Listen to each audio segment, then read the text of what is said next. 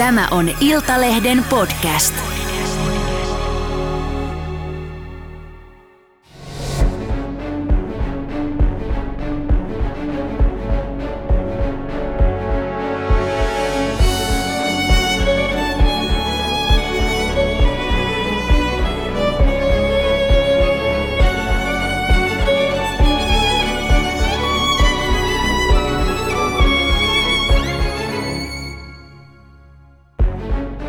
Marraskuun 21.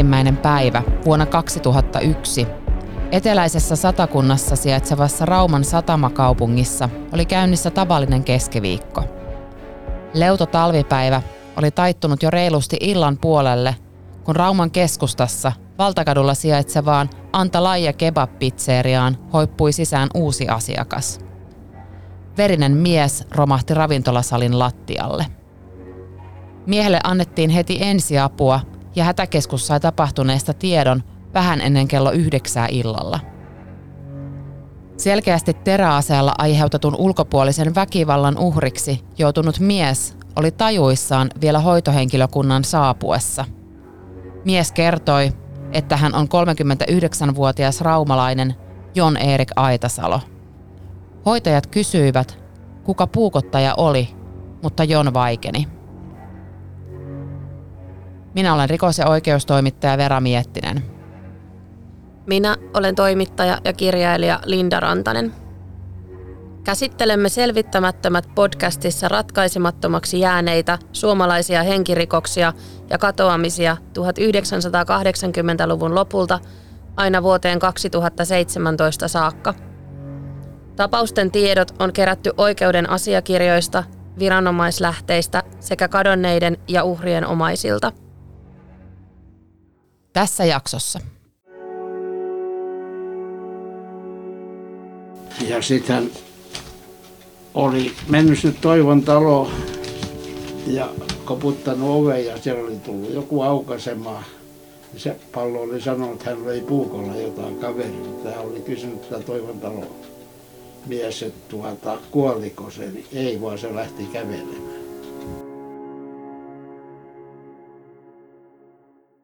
Asianosaisten nimiä on muutettu.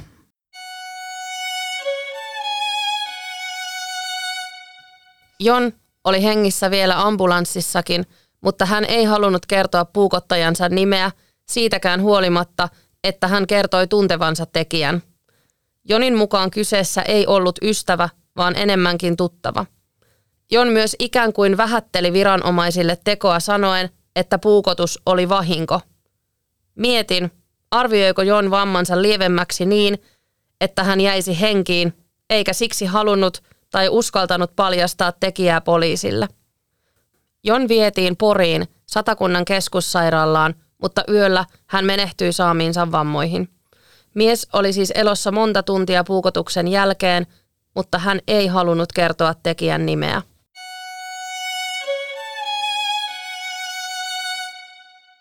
Silminnäkijöiden tarkkojen kuvauksien ansiosta poliisi sai tiedon illan tapahtumista.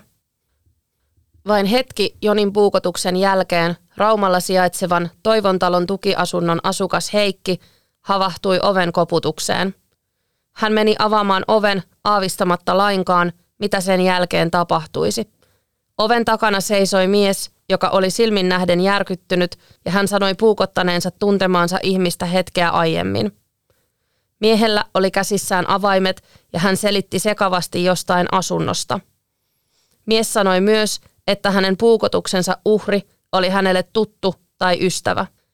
Mies oli jo lähdössä, kun hän äkisti kääntyi, katsoi Heikkiä ja käski, ettei hän saa soittaa vielä viranomaisille. Sekavana mies pohti kuitenkin hetken, pitäisikö hänen itse kävellä poliisilaitokselle tunnustamaan. Myöhemmin samana iltana hän päätti tunnustaa tekonsa toisellekin henkilölle. Mies soitti tuttavalleen ja kertoi puukottaneensa ihmistä. Tuttavan lisäksi myös hänen tyttöystävänsä kuuli puhelun.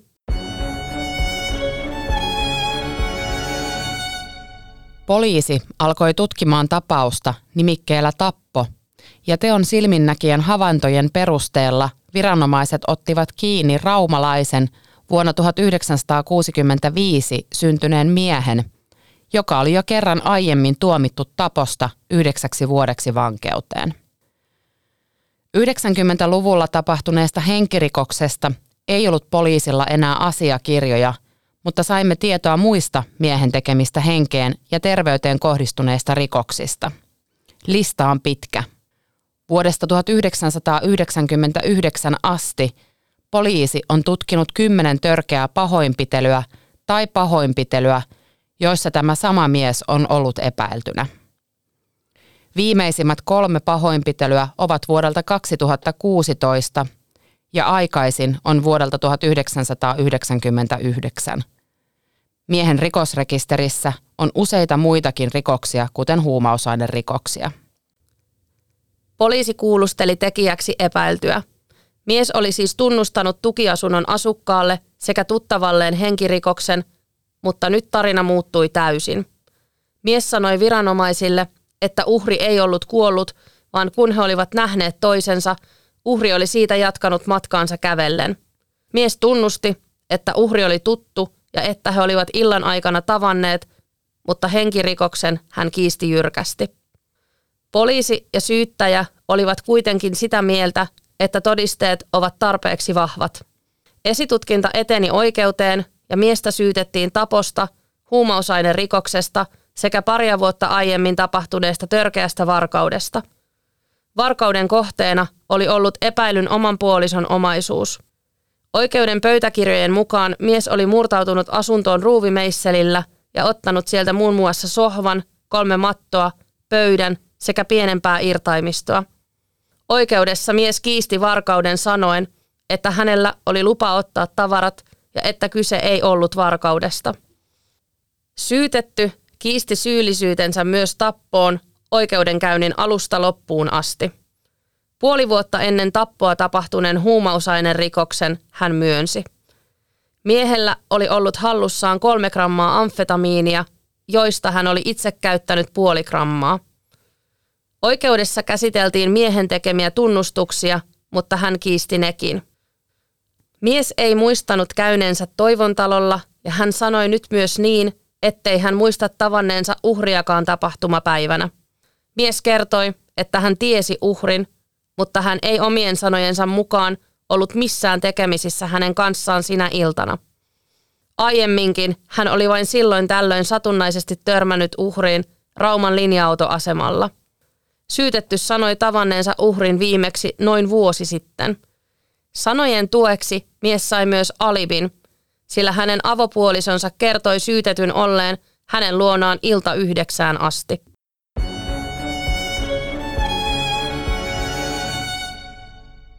Oikeus määräsi syytetyn myös mielentilatutkimuksiin, mutta sen tuloksista ei ole saatavilla mitään julkista tietoa.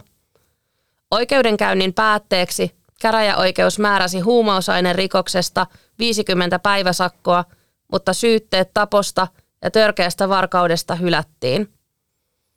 Oikeuden mukaan esiin ei tuotu riittävän pitäviä todisteita, jotka osoittaisivat syyllisyyden.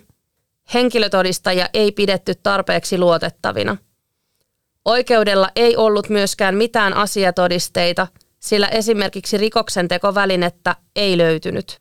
Mitään riittävää teknistäkään todistetta tapahtumapaikalta ei saatu. Keskusrikospoliisin DNA-tutkimuksien perusteella syytetystä itsestään eikä hänen asunnostaan löytynyt kenenkään muun kuin syytetyn omaa verta. Vuonna 2003 asiaa käsiteltiin myös Turun hovioikeudessa, mutta päätös ei muuttunut. Hovioikeus oli samaa mieltä Rauman käräjäoikeuden kanssa siitä, että henkirikoksessa esitetty näyttö ja henkilötodistelu eivät olleet riittäviä näyttämään toteen syytetyn syyllisyyttä. Käräjäoikeudessa kuultujen todistajien lisäksi hovioikeudessa ääneen pääsi kolme muuta todistajaa. Hovioikeuden mukaan todistajien kertomuksilla ei kuitenkaan saatu olennaista lisäselvitystä tapahtumien kulusta – eikä Aitasaloa teräasella lyöneestä henkilöstä. Hovioikeus kuitenkin totesi, ettei oikeudessa esitetty myöskään syytetyn syyllisyyden poissulkevaakaan näyttöä. Mikään tekninen tutkinta teletunnistetietoja lukuun ottamatta ei vahvistanut syyllisyyttä. Siten tuomitsemiseen riittävää varmuutta ei ole siitä, että syytetty olisi lyönyt teräasella Jonia.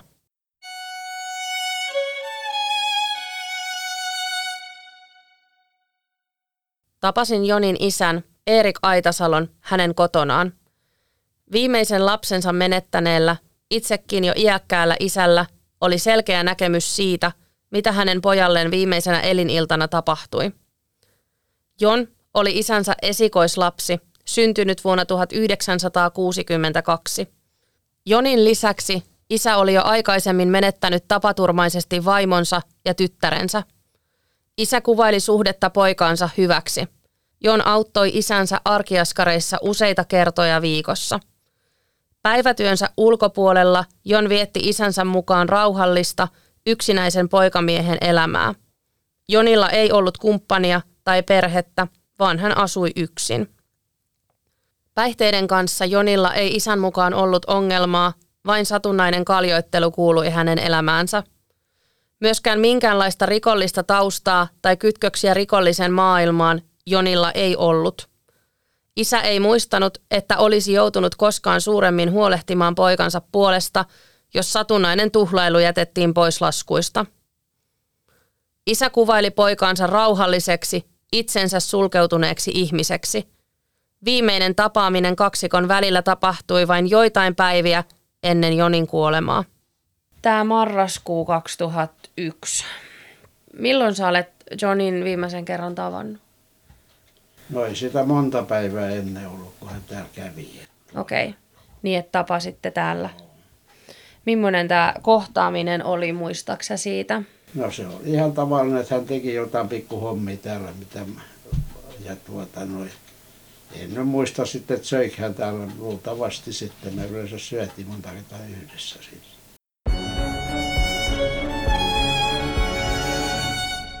Seuraavaa tapaamista kaksikon välille ei oltu vielä sovittu. Jonin vierailut olivat miltein itsestäänselvyys ja hän ilmaantui isänsä luo sen kummemmin ilmoittamatta. Puhelinkeskustelujakaan he eivät viimeisen tapaamisensa jälkeen enää käyneet. Isä kertoi saaneensa tiedon tapahtumasta puukotuksen jälkeisenä aamuna, kun Jon oli jo kuollut. Milloin ja miten sä sit sait tiedon tästä tapahtumasta? No, se oli aamulla sitten puoli, puoli kahdeksan aikaa, kun tämä Matti Keskitalo soitti mulle, että Joni on kuollut. Kerrottiinko sul heti tässä vaiheessa, että kyse on henkirikoksesta? Ei, muistaakseni, että tuota, mutta kuin se, että hän on porisairaalassa nyt ja henki pois. Jonin isälle hetki oli musertava. Kyseessä oli hänen viimeinen perheenjäsenensä. Jonin isä muisteli jääneensä asian kanssa hyvin yksin. Tukea ei tarjottu, eikä läheisiäkään juuri ollut. Poliisi kertoi Jonin isälle epäilyn henkilöllisyyden välittömästi kiinnioton jälkeen. Kyseinen henkilö ei ollut isälle entuudestaan tuttu. Hän on tavannut epäilyn vain yhden kerran – poikansa kuolemaa käsittelevässä oikeudenkäynnissä. Tuolloin epäilty ei isän mukaan pyrkinyt ottamaan hänen mitään kontaktia tai edes vilkaissut häntä kohti. Tutkinnan ja oikeudenkäynnin aikana Jonin isä sai kuitenkin tietää epäilystä lisää. Vaikka poliisi olisi kuinka varma rikoksen tekijästä, mutta näyttö ei riitä – tekijää ei välttämättä saada telkien taakse. Kuinka paljon näyttöä epäiltyä vastaan sitten pitää olla ennen kuin hänet voidaan tuomita? Sekä riita että rikosasioissa tuomioistuimet voivat täysin vapaasti harkita kaikkea esille tullutta näyttöä ja ratkaista sen perusteella, mikä niiden mielestä on tullut näytetyksi. Muinoin tuomioistuimet olivat kuitenkin sidottuja kaavoihin – Kahden jäävittömän todistajan kertomus oli täysinäyttö, yhden todistajan kertomus puolinäyttöä. Puolinäyttöä ei riittänyt tuomitsemiseen. Todisteiden harkintaa kahlitseva laki kumottiin jo vuonna 1948. Syyttäjä ei tarvitse syytteen nostamiseen niin paljon näyttöä kuin tuomioistuin tuomitsemiseen. Isän mielestä todisteet Jonin kuolemasta syytettyä vastaan olivat selkeät. Millaisena prosessina sä ton oikeudenkäynnin koet? Mä koen, että se oli fiasko koko homma. Miksi sä koet, että se oli fiasko? No niin, varmat todistet oli tuota miestä vastaan tätä palloa, että tuo, sitä ei muuta kuin ne se murha-ase löytynyt, niin sen takia ei luultavasti niin voitu tuomita. Kävelin haastattelun jälkeen saman reitin, jonka epäilty todennäköisesti kulki välittömästi puukotuksen jälkeen. Hän oli kulkenut jalkaisin Toivon talolta kohti anniskeluravintola Sinisoihtua, joka sijaitsi Aittakarin kadulla. Olipa epäilty valinnut kumman tahansa reitin, hänen oli joka tapauksessa täytynyt kulkea yli Rauman kanaalin ylittävästä sillasta, joko Parpansalin tai Vähämaanpuiston kohdalla. Matkaa tulee noin 550 metriä. Surma-aseen piilottaminen esimerkiksi kadunvarsiroskikseen tai muuhun vastaavaan olisi ollut hyvin riskialtista. Todennäköisin vaihtoehto onkin se, että epäilty viskasi surma-aseen sillan kohdalla kanaalin sysimustaan veteen.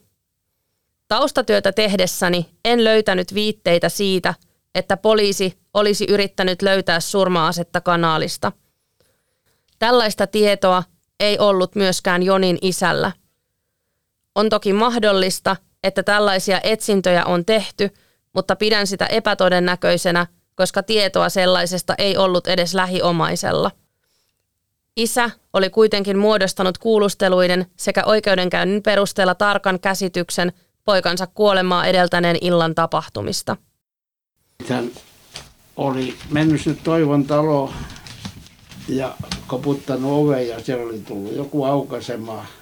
Se pallo oli sanonut, että hän löi puukolla jotain kaveria. Tämä oli kysynyt tätä Toivon talon mies, että tuota, kuoliko se, niin ei vaan se lähti kävelemään. Ja sitten hän oli tyttökaveri, kun hän asui tuolla urheilukadulla, jossa kaupungin kivitaloasunnossa. Tyttökaveri siellä. Ja hän oli soittanut sieltä sitten tuonne Hirsikadulle jollekin hänen pallon kaverille. Ja silloin oli tyttöystävä ollut vieressä sänkyssä silloin yöllä. Ja tyttöystävä oli kuullut, kuullut sen, että tuota noin, niin kun tämä pallo oli sanonut, että hän löi jotain kaveria puukolla. Mutta ei nämä kelvannut sitten oikeudessa lainkaan nämä niitä ei se kunnolla kuullut. Se luultavasti hän tuli sieltä Toivontalolta, oli menossa sinisoihtuun, sitten sillan yli. Ja jos sinne saven on heittänyt, siellä se voi olla vieläkin. Kertoiko niin kuin kukaan näistä todistajista mitään mahdollista niin kuin syytä? Oliko tämä pallo sanonut, että miksi hän on... Ei. Oikeudenkäynnin päätteeksi isän suurin toive oli, että Jonin surmaaja tuomittaisiin teostaan. Näin ei kuitenkaan käynyt, vaan syyte hylättiin. Oikeudenkäynnin jälkeen isään ei enää otettu yhteyttä, vaan hän kokee, että asia unohdettiin. Päätös tuntui hänestä hyvin epäoikeudenmukaiselta. Keskustelumme aikana otin puheeksi sen, että syyteoikeus tulee vanhenemaan marraskuussa. Isä ei ollut tästä tietoinen, vaan oli elänyt siinä uskossa, ettei tapaus vanhenisi koskaan. No eikös niinku tämmöinen tappo tai murha, niin eikö se ole koskaan mennyt vanhaksi mun käsittääkseni? Murha ei vanhene, mutta tappo vanhenee 20 vuodessa.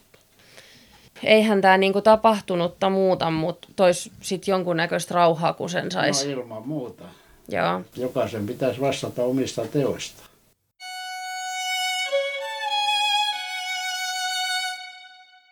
Itse asiassa, jos rikoksesta on kerran nostettu syyte, niin syytteen nostamiseen ei ole enää sen jälkeen takarajaa. Tuomion antamiseen on silti takaraja, mutta se on esimerkiksi tapossa 30 vuotta tekohetkestä. Näin ollen Jonin kuolemasta voidaan antaa tuomio vielä vuonna 2031. Kysyimme rikosoikeuden professorilta Matti Tolvaselta, mitä pitäisi tapahtua, että Jonin kuolema otettaisiin uudestaan käsittelyyn.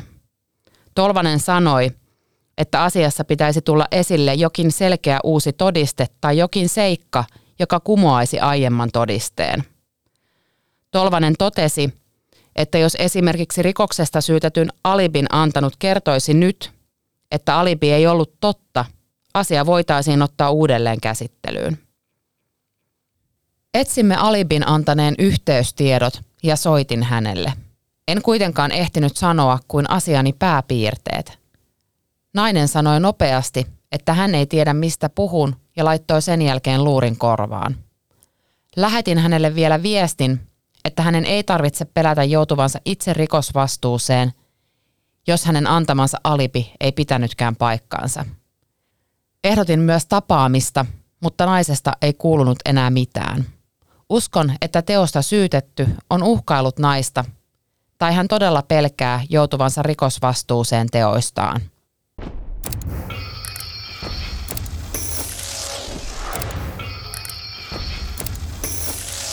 Mitkä asiat viittasivat äh, siihen oikeudessa, että tämä, tämä tekijä olisi tämä raumalainen palloksi kutsuttu henkilö? Ö, oikeus katsoi uskottavaksi ainoastaan tämän yhden todistajalausunnon, eli Toivontalolla asuneen miehen lausuman siitä, että tämä epäilty olisi hänelle silloin tapahtumailtana tunnustanut sen puukotuksen. Ja tämähän oli aika vahva tämä tunnustus, että se ei ollut ihan vaan, että sanon, sanon vain, vaan hän oli siis mennyt sinne oven taakse ja kertonut, että olen juuri äsken puukottanut tuntemani niin, henkilön. Selkeästi on ollut tarve jollekin se kertoo. Joo. No mitkä seikat sitten vaikuttivat siihen, että syytteet taposta hylättiin? Sellaisia seikkoja, jotka merkityksellisellä todennäköisyydellä viittasi siihen, että tämä epäilty olisi syyllistynyt Jonin tappoon, ei oikeuden näkemyksen mukaan ilmennyt kirjallisesta todistelusta, eikä tullut esiin asiaan liittyvissä lääketieteellisissä tai rikosteknisissä tutkimuksissa. Eli tota, tätä surma-asettahan ei siis koskaan ole löytynyt. Ja äm, epäillyn avopuolison antama alibia ja todistelukertomusta ei oikeudessa osoitettu tai edes yritetty väittää valheelliseksi. Mm. Ja mitä taas sitten tulee tähän kaverin tyttöystävään, joka kertoi kuulensa epäilyn tunnustavan sen teon, niin oikeus ei katsonut uskottavuudeltaan sen asteiseksi, että sitä olisi voinut myöskään pitää asian kannalta merkityksellisenä näyttönä. Niin ja sittenhän tuolla oli vielä toi, että se, se DNA, DNAta ei löytynyt tästä tota, syytetystä, tämän Kyllä. siis uhrin DNAta, eikä myöskään hänen kotoaan, niin se oli aika vahva viittaus myös Joo. siihen, että hän ei olisi ollut tekijä. Kyllä. Ja ainoa tappoon syyllistymiseen viittaava näyttö oli oikeuden mukaan Toivontalolla asuvan miehen todistelukertomuksen sisältö, jossa tämä todistaja kertoi epäilyn tunnustaneen puukotuksen hänelle. Mm. Tämän todistajan henkilöllisyydestä ei kuitenkaan tässä asiassa esitetty semmoista merkityksellistä selvitystä, jonka nojalla oltaisiin voitu tehdä asianmukaisia tai luotettavia johtopäätöksiä todistajan uskottavuudesta. Eli oikeus tuli lopulta siihen tulokseen, että muun asianmukaisen näytön puuttuessa, niin tämän Toivontalolla asuneen todistajan lausunto ei yksistään ollut riittävä näyttö syyksi lukemiseksi ja sen vuoksi sitten se syyte taposta hylättiin. Mm. No mitä ajatuksia tämä uhrin isän haastattelu heräsi? Tai mi- mitä siitä heräsi sinulle? Paljon erilaisia. Ää, totta kai silleen niin kuin inhimillisesti ajateltuna mietin, että miten kohtuutonta on, että yksi ihminen menettää niin kuin palapalalta koko perheen. Mm. Mutta tuli myös sellainen olo, että ei tässä ole nyt oikealla tavalla omaista tuettu, että ei ole saanut apua siihen suruun ja oli jätetty aika yksin. Ähm, hän kertoi mulle myös poliisin sanoneen hänelle, että heillä on sata varmasti oikea henkilö nyt kiinni. Mm. mun mielestä siinä on vähän ehkä luotu niinku turhaa toivoa siitä, että nyt se epäily sitten myös tuomitaan siitä. Ja niin, sitten oikeudenkäynnin jälkeen kaikki oli ikään kuin unohdettu, että poliisi ei enää ottanut yhteyttä.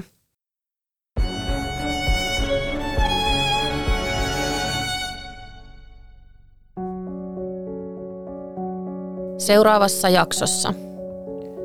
Kesäkuussa 2006 paimiolainen Jaana Jauhiainen hyvästeli 19-vuotiaan poikansa Nikun, joka oli lähdössä ystäväporukan kanssa Tukholman risteilylle. Viimeiseksi Jaana halasi poikaansa ja lausui tälle sanat, älä kadota itseäsi. Toisin kävi. Seuraavana iltana kotiin tuotiin vain Nikun tavarat. Poika oli kadonnut jäljettömiin. Haastattelimme Nikun äitiä Jaanaa. Et se on viimeinen sit kuva Nikusta se sieltä sisältä. Joo, se hyttikäytävässä. Okei. Että siinähän ne pojat sanoi, että ne oli nähnyt Nikun, että se oli sanonut, että ne naiset on vessassa, että hän odottaa ja hän ottaa niiden sähköpostiosoitteet Joo. ja sitten hän tulee.